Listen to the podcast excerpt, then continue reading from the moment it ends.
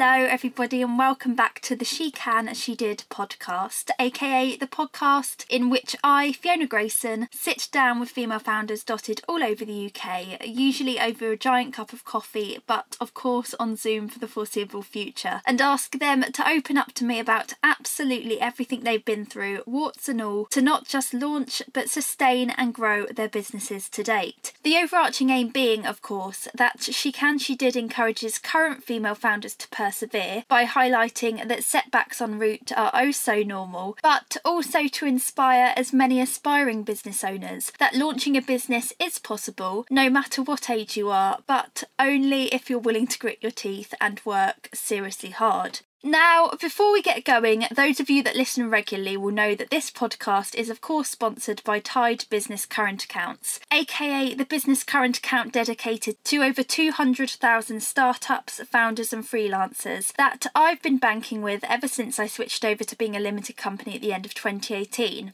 They also happen to be the only place in the UK where you can register a limited company and open a business account in one process for free. How exciting, I know. Now, no one likes a sales pitch, do they? But it's a service which I so, so wish had been available back in 2018 because it really would have streamlined the whole process for me. And Tide cover the £12 Companies House incorporation fee too. So it basically means that you can start your business journey as a limited company with Tide for free. Essentially, for those of you that want to set up as a limited company or switch from being a sole trader to a limited company like I did, all you do is search the company name you would like. So I would have put in She Can She Did Limited, enter your personal and business details, and in a matter of minutes, your limited company application will be sent, your Tide business current account will be set up, and you are good to go. Now, it's worth noting that Tide have no monthly fees and they have all the fancy perks that you could want and need from a business account, including account integrations, easy invoicing, scheduled payments, member perks, etc. etc. They really are pretty great. So please do feel free to have a peek at www.tide.co forward slash start if you are interested. A giant, giant thank you, as always, to Tide for being such an amazing sponsor. Now, with that said, last Saturday I had the pleasure of chatting to Lerato Umah-Shaylor, founder of the Eastbourne based foodie brand that is Lerato Foods, a company that always makes me hungry every time I see her creations pop up on my Instagram feed. That she launched after returning to the UK from Nigeria in her early 20s, that is now comprised of Lerato's cookery school, supper clubs, a gourmet brownie business that will make you want to drool, and a soon to be launched gourmet spice range too. Now, Lerato was due to speak on the panel at the Brighton Midweek Mingle back in March, which I of course had to cancel because we went into lockdown. But in many ways, I'm so, so grateful that we got to chat on here instead because as you're about to hear, we go on to cover quite a bit. She was such a joy to chat to, so I really hope you enjoy it. This is Lerato's story to date.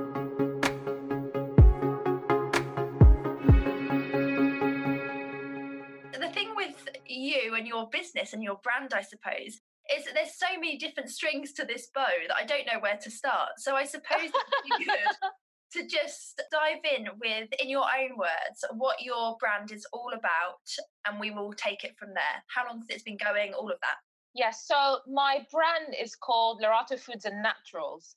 And essentially, it's a food company that includes immersive events, cookery classes with the cookery school, and fine food products. So, as simple as that.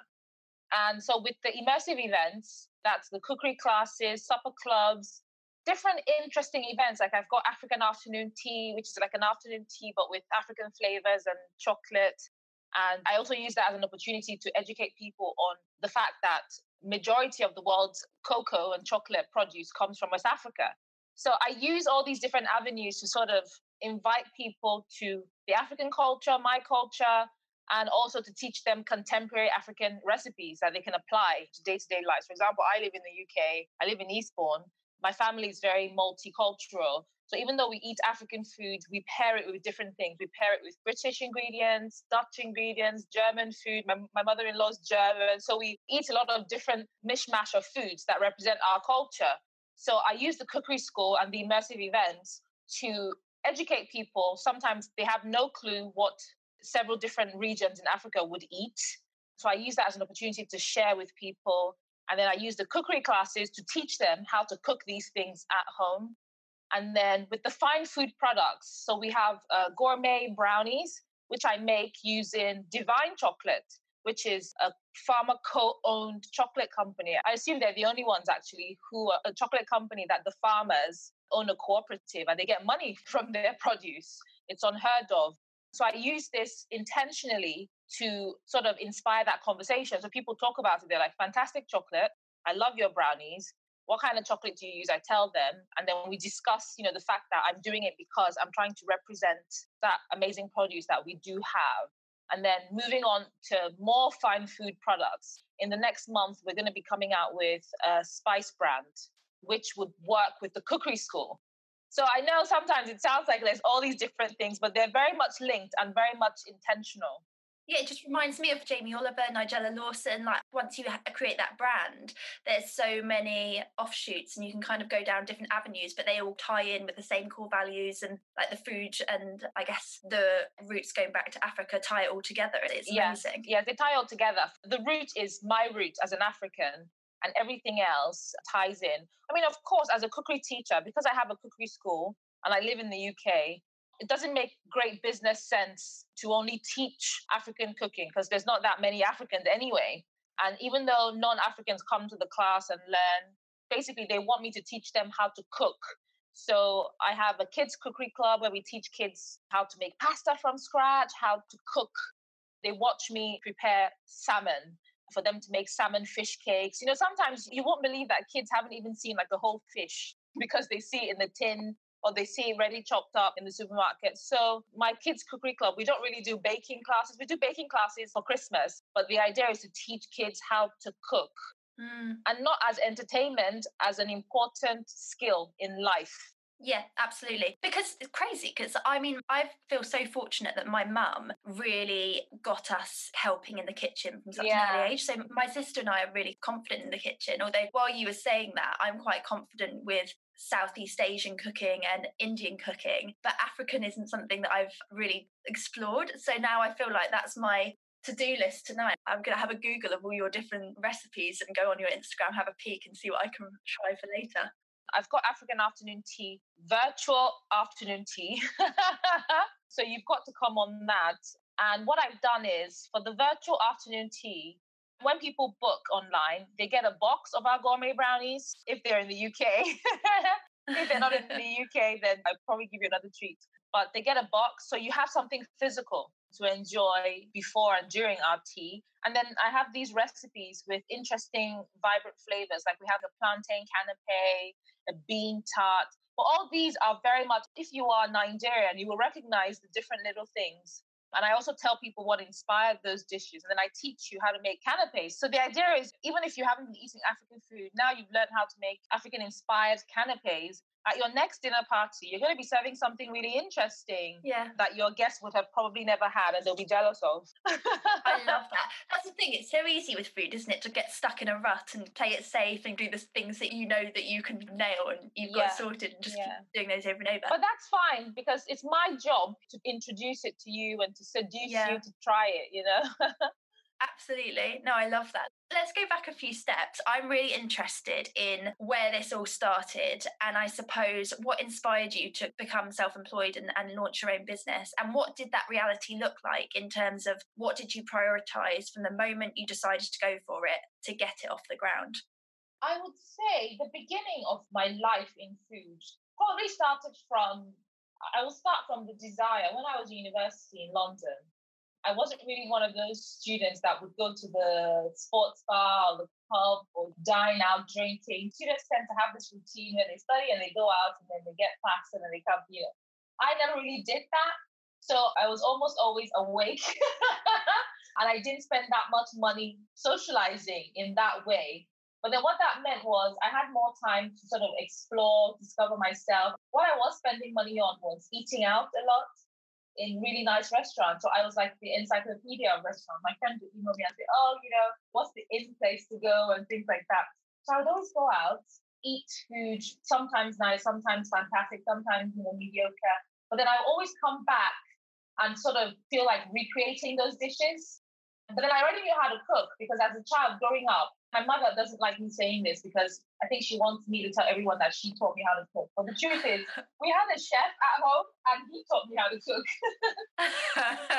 I wasn't allowed in the kitchen, but I would sneak in because he would make these fantastic curries and he would teach me. So I became an intuitive cook. So university, when I would eat really nice, elegant restaurant food, I'd come back home and try to recreate this. I kept practicing. And then after university, I studied economics. You know, I was supposed to go and work for the World Bank or something. I went traveled to Nigeria, and I just got really inspired by the culture. And mind you, I didn't travel to Nigeria for the first time. I was born in England, but I was sort of bred there as well. So my life had always been 50 50. I know Nigeria as much as I know the UK. So going back after university, I just saw it in a different way. I saw that I could work in food. I had that desire and that passion from seeing people cooking on the street, seeing lots of different market women and talking to them about produce. And then the desire to actually own a business started from when I returned to Nigeria and realized, gosh, I think this is what I want to do for a living. And then I started a sort of catering business and it was a catering business and a pizzeria, funny enough. is this in Nigeria? This was in Nigeria, yeah. Because the funny thing is, in Nigeria, Nigerian food is everywhere, so it's not a big deal. But international food, just like in London, international food is a big deal. So having an Indian restaurant or a Thai restaurant or a pizzeria is a bigger deal. So in Nigeria, I started, this was my first business. I had a pizzeria and a catering company and I would feed people at awards ceremonies. And we had a delivery system. So that's how I sort of got my training in serving the public and being a businesswoman. And how old were you at that point? I must have been 19 or 20. And wow. I actually graduated really, really early from university. It was a very odd story, but yeah, I graduated just after my 18th birthday. Unusual, but true. Hang on a second. I'm not letting that one pass. Why were you at uni that young? I don't really like telling people this because I have to explain. I just was, you know, I was. I had finished school so early. My mother had to go through a lot of hoops. She had to sign an affidavit saying, you know, she's graduated. She so in Nigeria we have this thing called double promotions. If you're too brilliant for a class, you get a double promotion. You skip two classes. So I think I must have had a double promotion once or twice, maybe twice. Wow. Oh my gosh. They grade you, and if you're too advanced for a class, you skip to another class. So I had that maybe once, maybe once or twice, and then that's why I finished so early. So I was really too young, age wise, to go to university, but brain wise, I was ready. Mm. oh my god, I love that. Go you. that's amazing. Honestly, I, I don't really bring it up because it's yeah, it makes me feel embarrassed. And at the end of the day, it's, it's not about how fast, it's about the destination. Yeah, absolutely. Yeah, it just so happens that that's my story. So I finished university quite early. And my mother thought I didn't really have life experience at the time, even though I started having business experience. But that was really good. But then moving on from that, my path took a very interesting turn. Because once I had that business, I started meeting a lot of people in different spheres of life. And then once a TV producer came as a customer, and we had a really intense afternoon talking about food. And then he told me about a TV show that he was planning. And the lady that was supposed to be on that show was pregnant at the time and had complications or something like that. And then he says, Why don't you come on the show? And I was like, Huh, I never thought of that. I never actually thought, you know, when you watch Nigella and people like that on the telly and you wish you were them, sometimes you're not really serious. I never really saw myself as that. But then that's how I got into TV, did my first TV cooking show in Nigeria. It's for a network that broadcasts across the continent. So that was really, really good for viewers and then yeah moving on then the next tv show and then the next and then i moved back to england after i got married and mind you this is in the space of maybe two years that all these happened so you're now we're talking early 20s early 20s yeah. Early 20s and then um, i moved back here. And then um, yeah i started supper clubs here because obviously I, I had a tv career in nigeria but i didn't have one here. But because I had been working in food for quite a few years, I knew for sure that this was what I wanted. I just wasn't sure the path I would take. So I started supper clubs, which at the time, even now, is still very mysterious. A lot more people know about it. But supper clubs, for those who don't know what supper club is, you know, you book online Sometimes the venue is advertised, sometimes it's not. And then you attend a feast. Sometimes people have themes. So my theme was always contemporary African food. Sometimes it'll be immersive, meaning, you know, you might help me cook some things at the last minute, or there might be a presentation table where everyone's sitting down on a long table while I'm prepping the salad and talking about the inspiration. And then from supper clubs, people kept asking, Oh, how can I make this? I really want to learn this recipe. And I thought, okay, I, guess I'll teach. Then I started cookery classes. And then it became a fully fledged cookery school. And then we do classes in London. We rent a space in London. We rent a space in Eastbourne where I live. And then I also do cookery classes now in Brighton, but that's in association with a community kitchen who do a lot of these to raise money for people who don't earn that much or who have mental illness challenges. Sometimes people who are diabetics or people that have different challenges in the community and then we do that for them mm. there so it's really interesting when that's how i literally morphed into there was never any one great intention in the beginning but it's all worked out absolutely the minute you make that leap or have i guess the guts to just start somewhere it's so interesting how it snowballs and how when you can look back in hindsight and you realize how it all added up I am still going to push back and go back a few steps. So I'm really interested in, we're still back in Nigeria, because yeah. I'm really interested in how, when that TV production company came to you, that is a huge opportunity. And it's an opportunity that I think a lot of people will admire and envy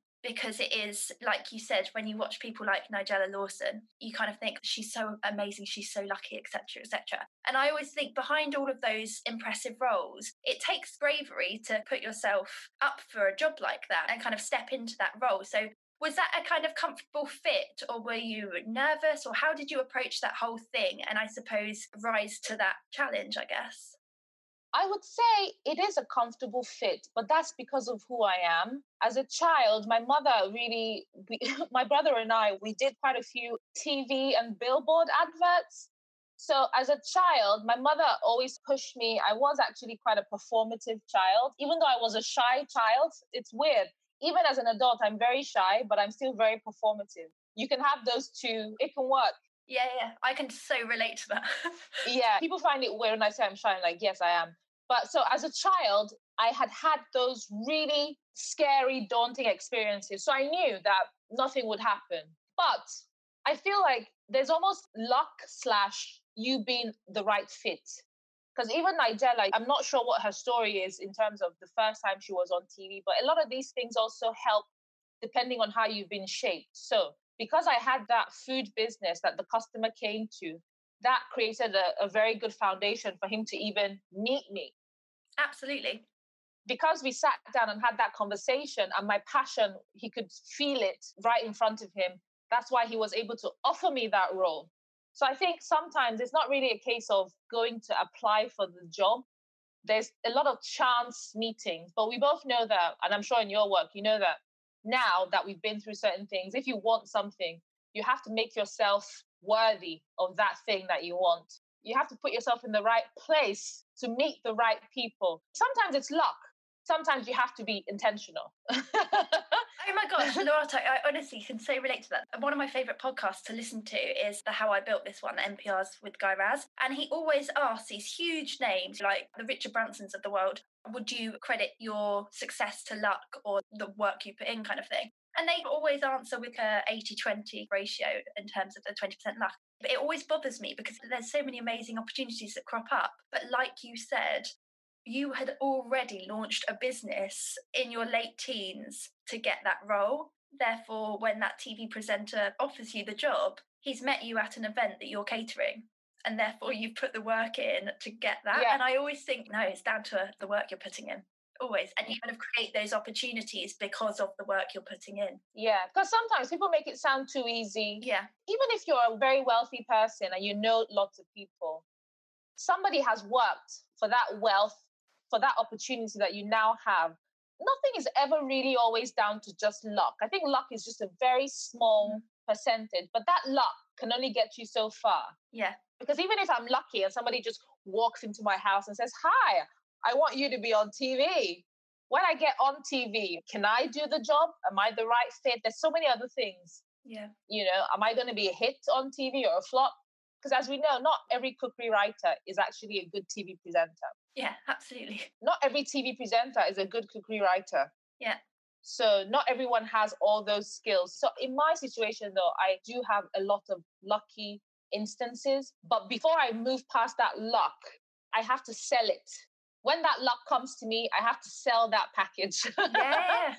to reach the finishing line. Yeah. Also, so many of those lucky opportunities. I could talk all day about this. I will move on, I promise. But all of, so many of those lucky opportunities also come hand in hand with pressure Yeah. and all of that kind of thing. So even if they are lucky, in inverted commas, there is still so much work that has to go into fully embracing them and rising to it, I suppose. But anyway, when you moved to the UK, like you said, you'd had that successful business and presenting career in Nigeria. You moved to the UK when you're married, and that network isn't there in the UK. I'm really interested in how you went about marketing you, your brand, the supper clubs, how you got the word out there, and I suppose how your approach has evolved along the way. Okay, so remember, I studied here already before moving back to Nigeria. So I returned here, and like you said, I returned here with a new career. I didn't have that network. I wasn't in any food network at all. I didn't even have any friends in the food business. I tell you the first thing I did. The first thing I did was tap into what I already know. I had already had TV experience. And TV experience, no matter where you are in the world, we speak the same language. I literally sent an email to the BBC and the different divisions, sent an email to BBC Africa, BBC World News, BBC Sussex and Surrey, where I live. And I said, you know what? I need these people to interview me, feature me, feature my project, which was African Afternoon Tea, was my first supper club event. And I emailed Time Out, I emailed Evening Star. Basically, I just emailed the entire press in the UK. I was never really keen on bloggers because I believe I, I like customers to tell other customers that they like my things.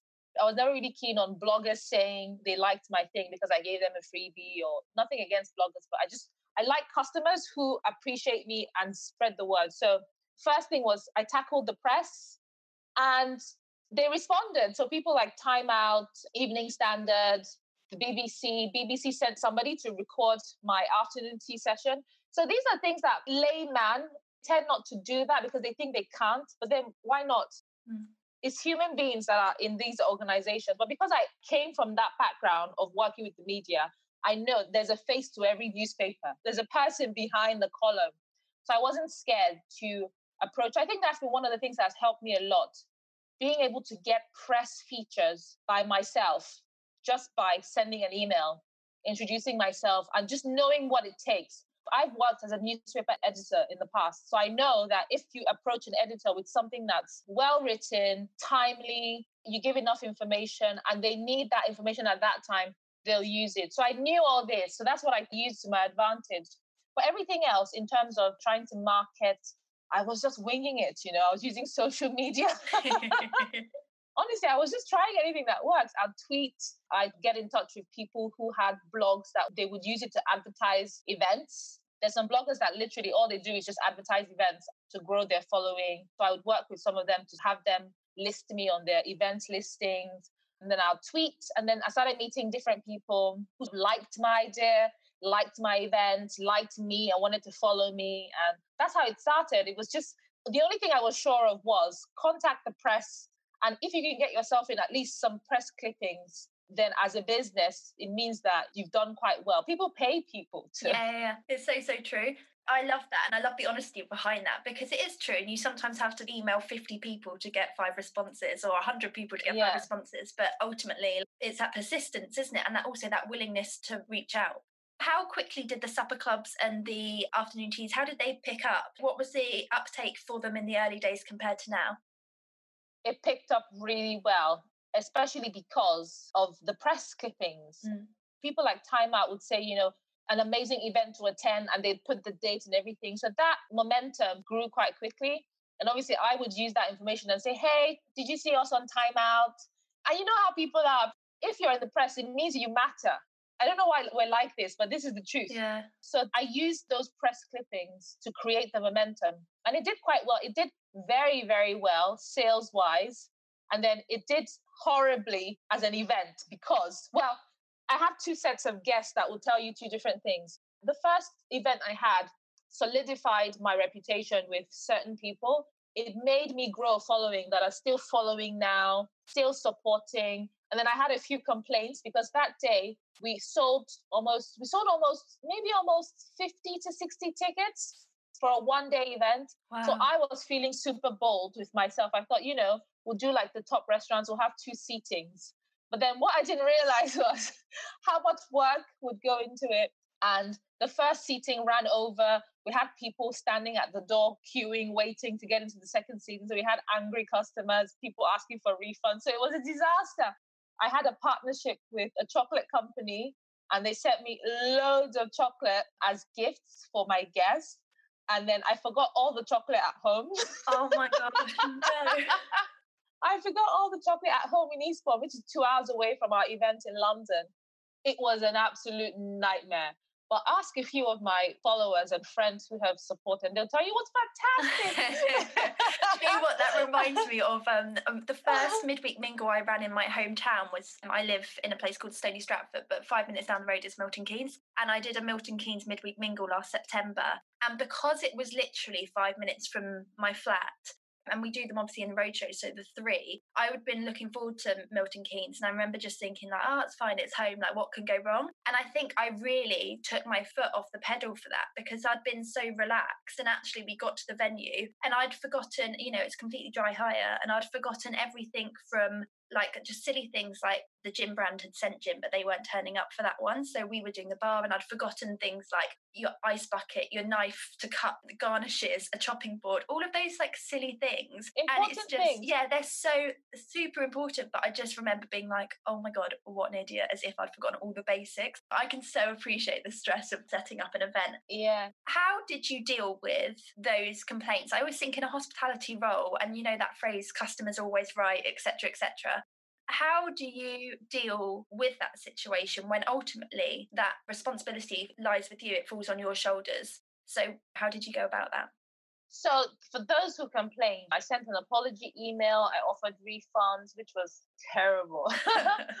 People say, oh, you should never offer refunds if somebody just complains, but they ate everything. I offered refunds to those that asked for refunds. I sent apology letters, and then I gave them invitations to another event gosh, I cried my eyes out. But then I also remembered that that was my first time.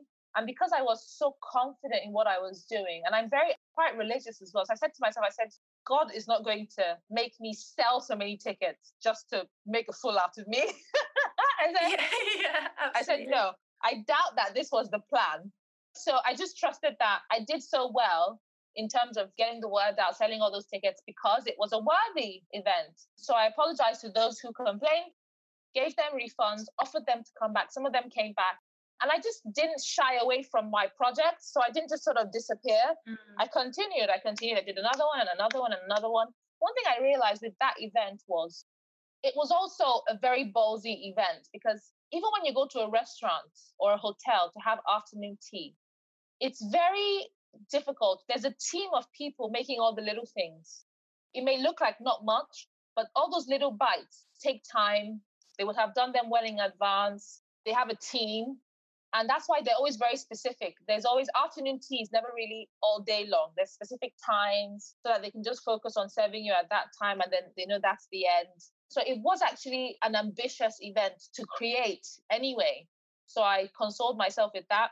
And moving on, it's something that people keep asking for, but I offer it on a private basis now. If you have a private party or people like booking it for their hen dos and things like that. Yeah. Um, girly parties, uh, family celebrations. And then I thought, now that we're on lockdown, well, we're coming out of lockdown, but I thought now would be a good time to do it as a virtual event.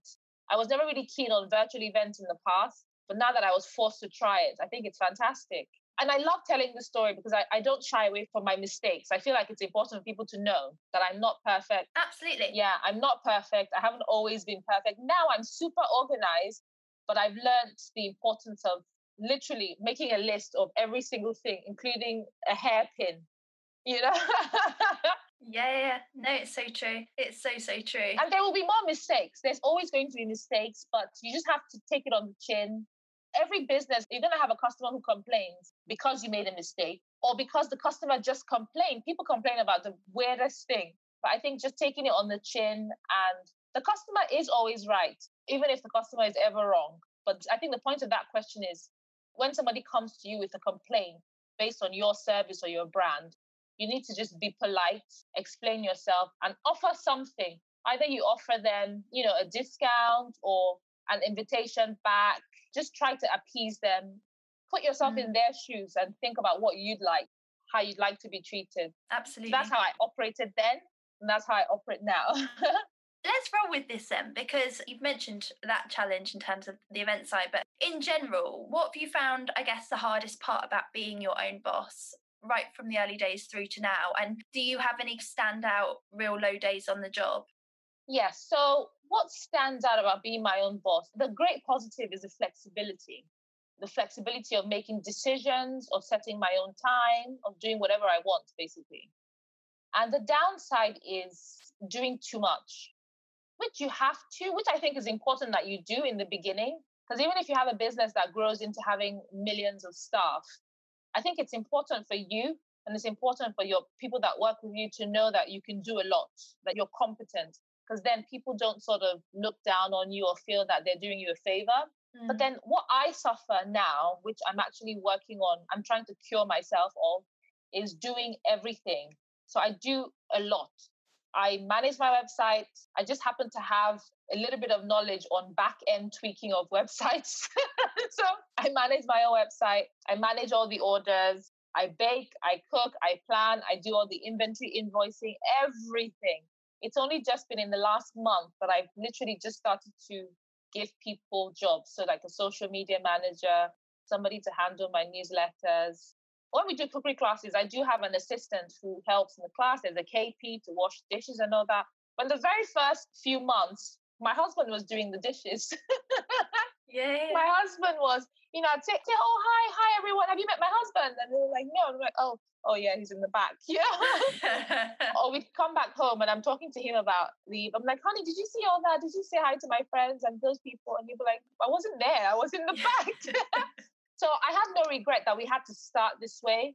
You have to start from somewhere, especially since my business, I haven't actually gotten money from any financial institutions. I haven't actually asked to run my business. I've done it from my money from the beginning. Now things are changing, we're scaling up.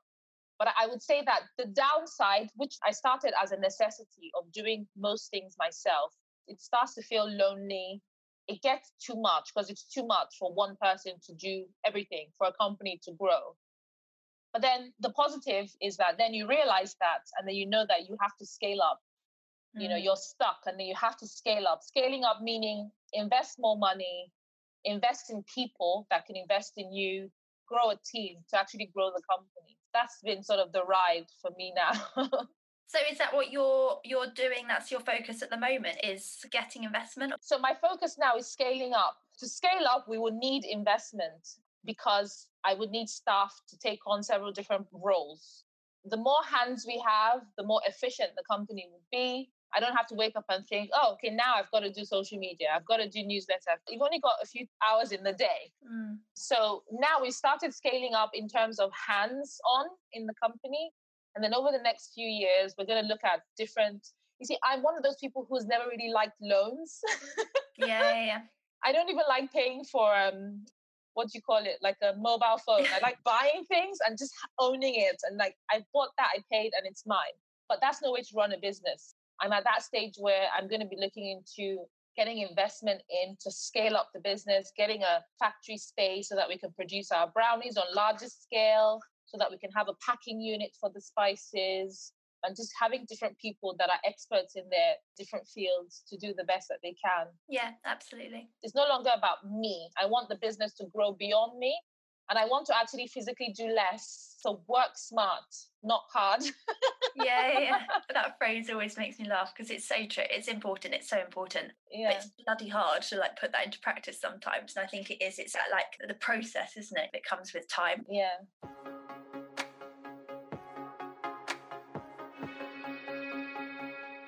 Just popping on here with a quick reminder that Tide Business Current Accounts happens to be the only place in the UK where you can register a limited company and open a business account in one process for free. For more information and to get started, please do feel free to visit www.tide.co forward slash start or follow the link in this episode's show notes.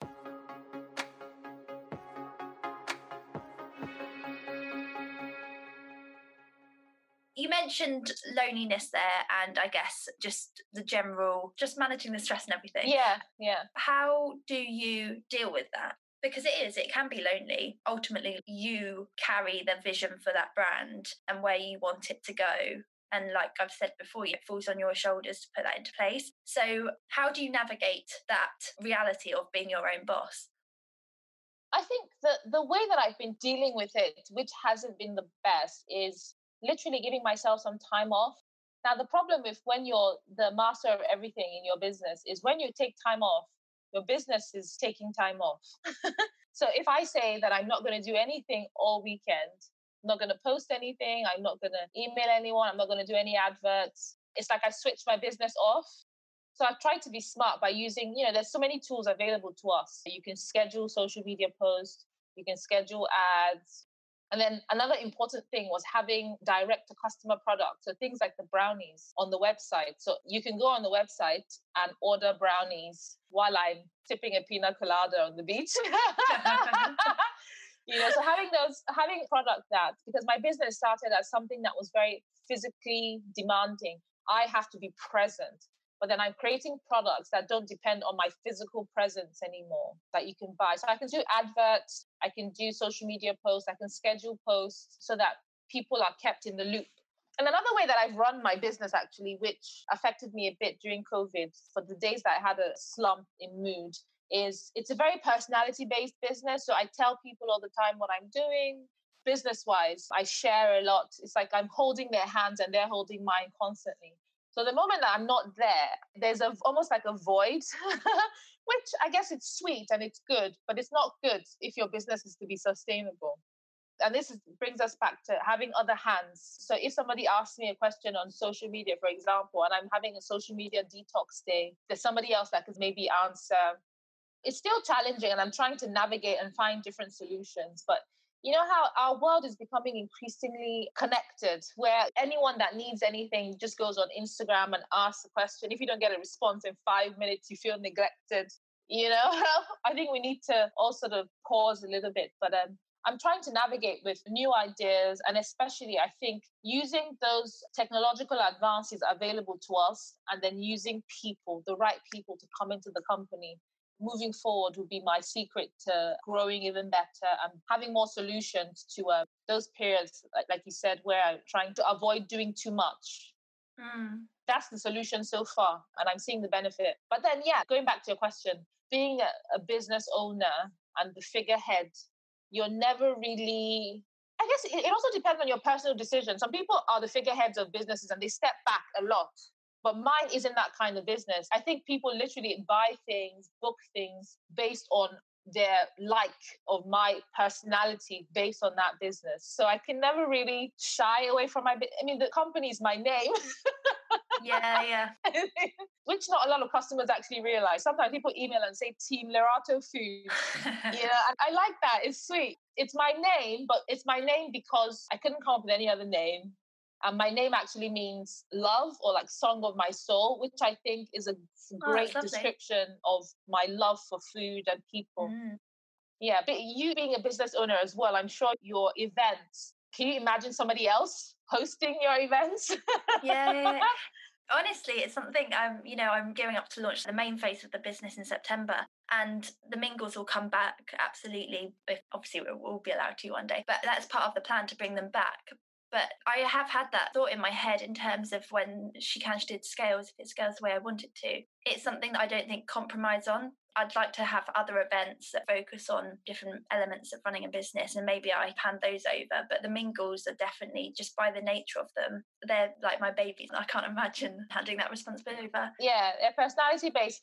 And then your audience, they're actually booking it because of what you promise Mm, yeah, absolutely. Going back to what you were saying though about you know customers because of the nature of how Instagram works now, and if you don't respond in five minutes, etc., etc. I've been reading a lot recently, and I'm trying to find the time to sit down and write about it because I'm always a bit more coherent when I sit down and write.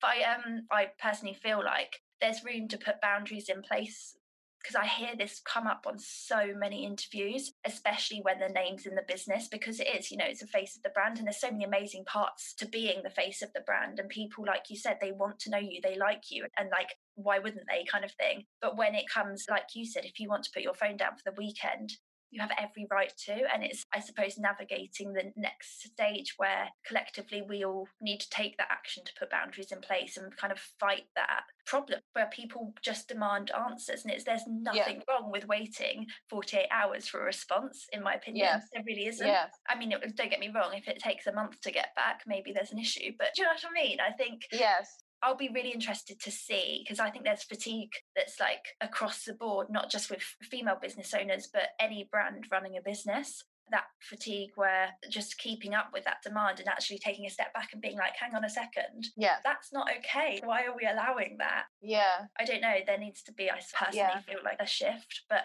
like I said, I'll sit down and write about that one day. I remember when I first started, somebody would email me maybe at 11 p.m and I email them back at 11.30 and I'd be so proud, like, wow, I'm such a champion responder, you know, and they'd respond the next morning, say, oh, thank you so much for your quick response. I'm like, yes, customer service, I'm, I'm great at it. That's not right. yeah. But it's not their fault, it's my fault. Yeah, yeah. For trying to be so um effective. Yeah. And I changed that. My husband actually helped a lot. He says, honey, why don't you approach your day like a nine to five? Give yourself tasks in the day and then when it's five o'clock you log off work. Obviously it doesn't always work. Sometimes i'm still working if i'm baking i'm still baking at night. But i think that mindset for a business owner who doesn't have typical office hours just having that mindset will help you in two ways. It'll help you become more organized productive when you think that that's the time you have. And it'll also help you for your mental health and your work life balance so that mm. you're not trying to overdo things. I think even in people that have nine to five, sometimes there's this feeling of, oh, I work overtime. I'm going to get lots of praise. People are going to see that I work really hard. Sometimes they do, sometimes they don't. It's nice to give more time, do overtime, but it's not nice to do overtime religiously because yeah. you feel that you're going to get some sort of recognition for it. Yeah. You always suffer. Absolutely. That email can wait till the next day. yeah, I couldn't agree more. Uh, you mentioned your husband quite a bit in this interview. I'm really interested in terms of relationships. I always think it's interesting to find out how relationships evolve throughout the whole process of running a business. Have you seen not just with, you know, your husband, but friends, family, etc., etc., how have those closest to you and your wider circle network reacted to you running a business? And how have you seen any relationships evolve for the better or worse as you have become more successful and busier, etc., etc.? So, my relationships, unfortunately, have only evolved. And I say this not to sound spiteful or unhappy. It's almost like a lot of my friends had to see the success level to almost accept that my business was a real business. So I get people asking me things like, well, how do you make money? But are you making any money? You know, and I have people saying things like, oh, you're so lucky to have a husband that can let you engage in your hobby. You know, things like that. They're not trying to be rude, but this is what they think. Mm. So I've had different close friends, not so close friends, make those kind of comments in the past because they have this assumption that what I'm doing can't be serious. But when they see reviews, when they see newspaper clippings, when they hear me on the radio, on the BBC, and it almost clicks like, oh, she's actually serious. Oh, this is actually a thing. People are actually buying these things. She's not just baking it and giving it out to like people on the street. And it's not their fault. I think it's nothing to do with me. It's based on their preconception of what the job is and possibly their inability to imagine that as an actual thing just because I may not have brick and mortar like everyone else. You know, some people literally associate a business with where's your shop? Yeah, do you have an you office? Know, do you have a team? Mm. And in real life, some people with the brick and mortar and stuff are not making any money. They're making just enough money to pay for things and using bank loans to pay for stuff. Yeah. So this is another reason why I bootstrapped it the way I've done because I didn't want to have debt. You know, I didn't want to have debt in the beginning. I didn't want that pressure Absolutely. of going to work just because I have to pay the bills. I didn't want that at all. I just wanted to have the freedom to breathe and do what I wanted to do. So that's why I say it's unfortunate that it took them a while. It's almost like they had to see strangers. So my business wasn't built on the backbone of family and friends buying. No. A lot of people do that. They say, when you start a business, invite your friends so they can ramp things up. I did it the other way around. Oh my God, Lerato, when I was trying to raise investment, it did my head in that people, and I completely, I'm so grateful for it, that they were trying to help, were like, just crowdfund fee, just crowdfund, you know, Kickstarter, Crowdcube, etc., etc. And what I think is the misconception with some of those platforms is they're incredible when it all goes swimmingly, but you have to get, I think, 20 or 30% upfront. So if you're trying to raise, I don't know, 200 grand, you need to raise at least 40 grand from family and friends before they even put it on Crowdcube public.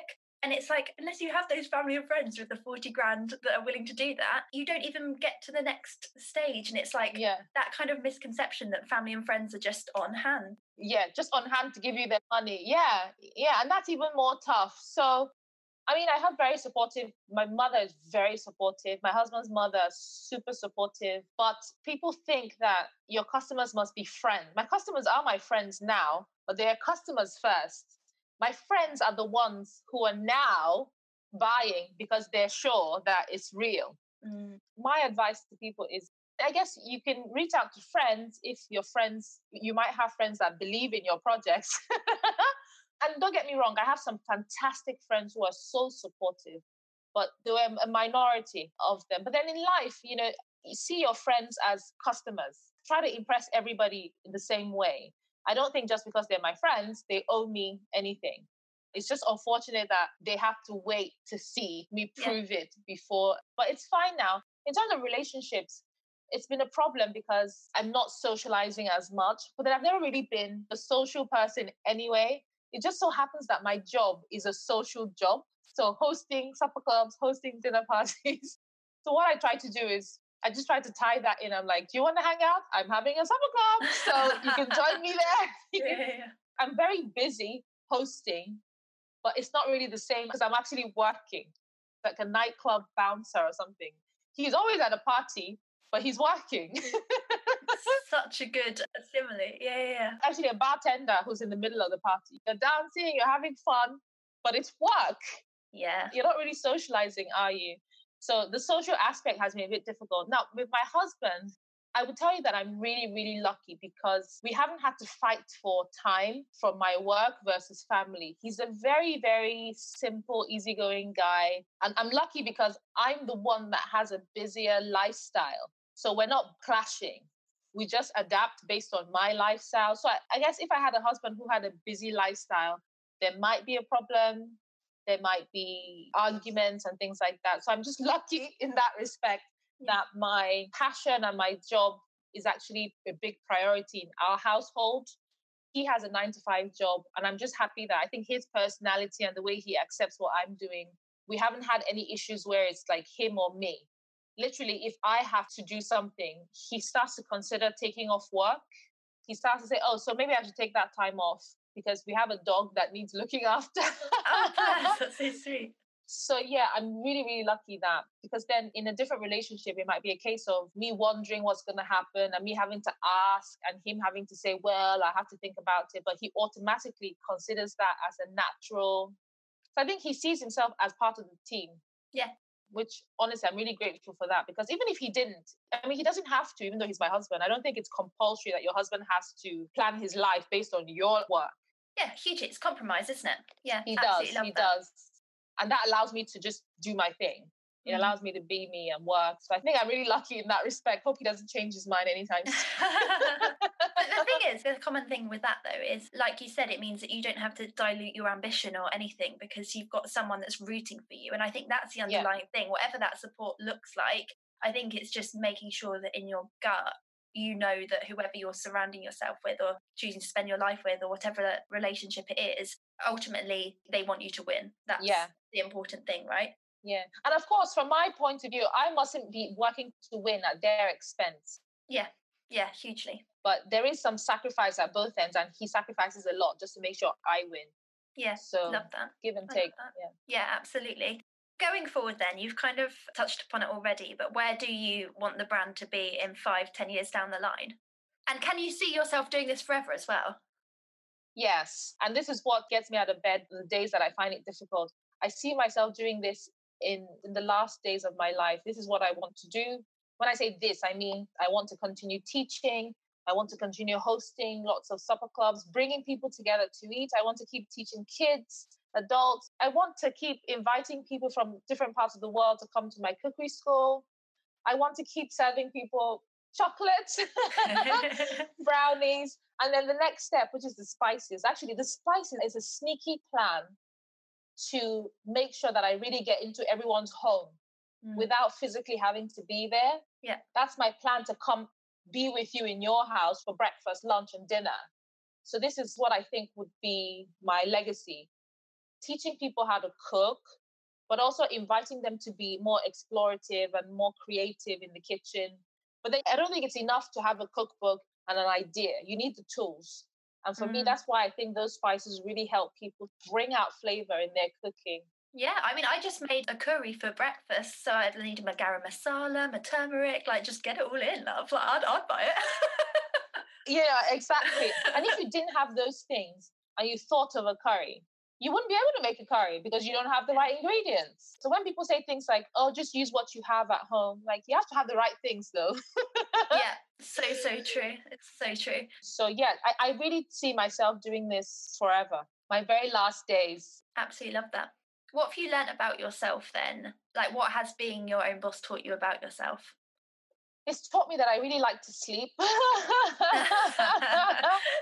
can relate. It's taught me that it's taught me that I really do like my sleep and that has helped me in terms of I'm a very proud person. When I say proud, you know, I, I like to do things on my own. I like to tell myself that I can. But it's also taught me that not being able to do everything is not a weakness. It's okay to need help it's okay to mm. work with other people to be your best because other people make you your best. Like, for example, when I have a cookery class in London, for example, I have a really good time and I have a really good experience because of my cookery assistant. She's like my, I call her my work wife, Bella. When she's not there, I can do the job, but when she's not there, I feel inadequate. I feel incomplete. So I think having other people, it's good to be able to do things on your own. It's good to have the knowledge that you can, but it's good to have the right people around you and to rely on people. It's a very good feeling mm. to rely on somebody else to make you better as well. I don't think it's a sign of weakness. I do it with my husband as well. And I think with any partner you have, friend, brother, sister, it could be anyone. I think relying on other people can also be a very good thing to sort of make you better. That's one of the things that I've learned most about being a business owner for too long, I've been very happy being the everything. But then when I started having other people help me, I've been better than just being my everything. yeah, love that so much. Okay, rounding up then, I end with some statements. So I'll start and I'd like you to finish them off, please. So, number one, Lerato, being my own boss means. Being my own boss means being a very strong woman with a strong vision and a passion for people. And that comes through so well. I love that when it's not quite going to plan, my advice would be to take a step back, breathe, pray, meditate, remember who you are and why you're doing what you're doing. Absolutely. And get a good night's sleep. I get a good night's sleep. Yeah, no, honestly, going back to the sleeping part, because when I'm stressed, I don't sleep. Yeah. And then I'm even more tired. It's, it's, it's a vicious cycle. It's one of the worst things you can do. Be stressed out and then try to find a solution while you're tired. And then you find no solution and then you're exhausted. Yeah. You've wasted your time. Absolutely. Yeah, so yeah, good night's sleep. if I could describe myself as a businesswoman, I would say that I am. I would say, as a businesswoman, I'm very passionate, I'm strong, and I love people. And that's what I try to do in my work, and that's what I try to offer in my deeds and my services. Yeah, love that so much. If I could go back to day one of my business, I'd tell myself. I'd tell myself, get help, get a few more hands to help you because even though it's your vision, your idea, you can't be the only thing that's good for your business. Yeah, absolutely. And very lastly, I want my legacy to be that. I want my legacy to be that I inspired and empowered people to cook the very best dishes, memorable dishes shared with family and friends. Oh, I love that so much. Okay, I'm going to add one really quickly then on the back of that. I am a pescatarian. It's Saturday today that we're recording this, and I want to cook something African for dinner. And I feel like I've just done a food shop, so I've got quite a lot in the fridge. Go. What should I make tonight? You're pescatarian. Let me just ask you, what spices do you have? Do you have any peanuts in your cupboard? Uh, I've got cashews, like raw cashews. Okay. Do you have lemons? Yeah. Do you have mustard? Yeah, seeds. I don't know. I've got mustard. I've got mustard seeds. Or Dijon. I could pick some up though easily. You could pick Dijon. I'll tell you to make a yassa.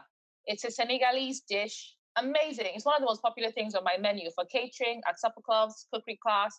So it's a uh, it's almost French inspired because the French colonized Senegal. It's called yassa. The original dish is poulet yassa, that's chicken yassa. So it's made with caramelized onions. Yeah. You cook onions slow and slow till it's sweet and sticky. And then you add mustard, Dijon preferably, and juice of a lemon, zest of a lemon, some spices if you have a cumin, coriander. If not, that's fine. You could just add maybe a vegetable stock and cook it into a nice thick sauce.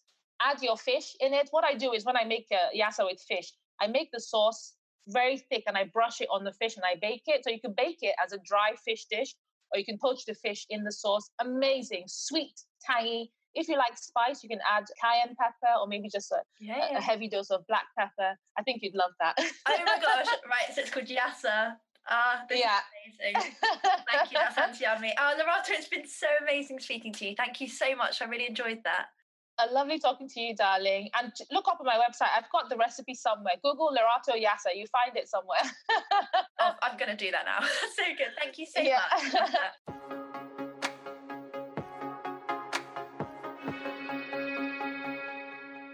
Thank you so much for listening to that episode. If you have a minute to spare and enjoyed it, of course, it would mean so much to me if you could please rate the podcast below or leave a review if you fancy being extra kind, as apparently it helps to give the series a little boost and helps other female founders and aspiring business owners to find it. For now, though, enjoy the rest of your day and please do look out for next week's episode.